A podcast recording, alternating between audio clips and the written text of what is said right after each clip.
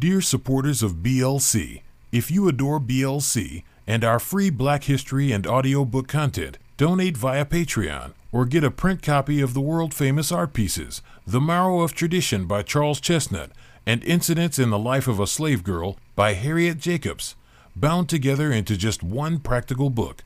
The Marrow of Tradition by Charles Chesnutt and Incidents in the Life of a Slave Girl by Harriet Jacobs, bound together into just one practical book in the link below.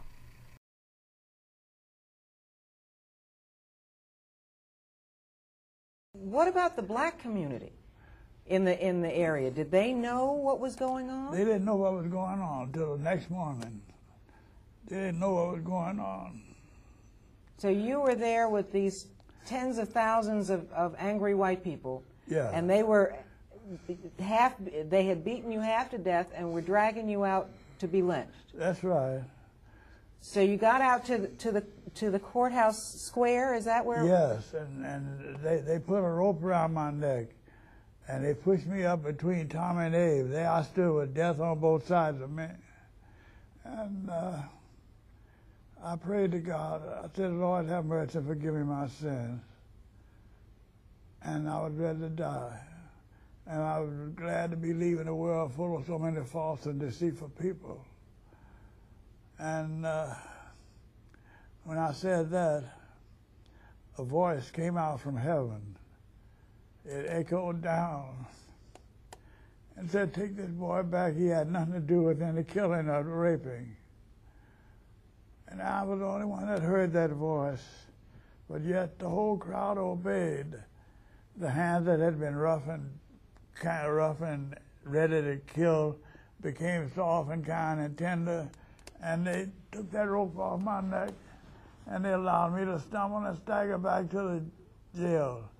When I got back to the jail, which was just a half a block away, the sheriff was standing out there with his puny self saying, I'm going to get you out of here for safekeeping. Well, hell, it was too late for that.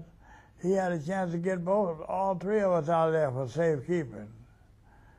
So uh, he hustled me into jail, down in the basement, and he called one of his deputies down there, and he opened the door and said, see that car parked at the curb there?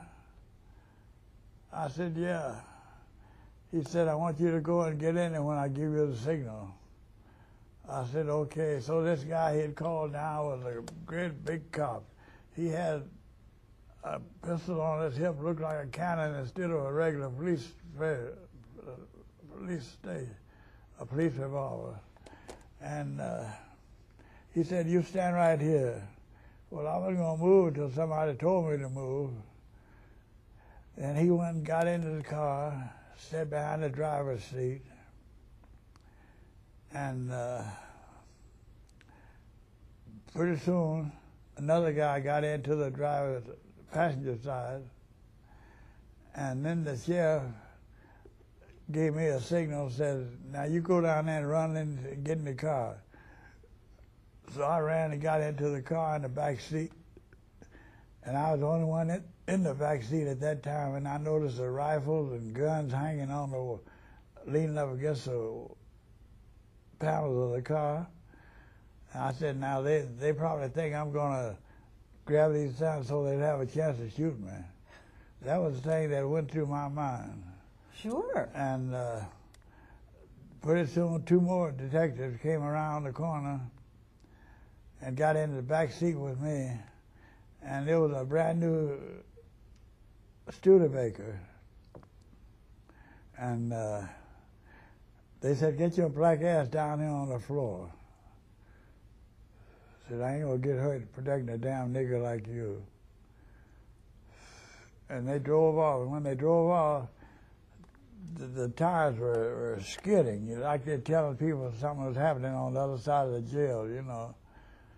And uh, they got me to Huntington, Indiana. Where do you think that voice came from? I think it came from above, from heaven above, because I had prayed, Lord, have mercy and forgive me my sins. And And then- just like that, the, the, the crowd just everything stopped and the crowd you, you parted could, you could hear a pin drop. Before that, it was like like in a ball game where the, the main player got up and hit a home run. There's so much cheering and going on. But when I heard that voice, everything got deathly quiet. I was the only one that heard that voice, and people around me at that time said they didn't hear anything. You were just lucky. Just lucky. it was obviously more than luck. Yes, it was. I mean, for something like that to happen and for the crowd to part and allow you to go unharmed away from them? I was allowed to stumble and stagger back to the jail. Were you, what was going through your mind at that point? I don't know. I guess everything was going through my mind.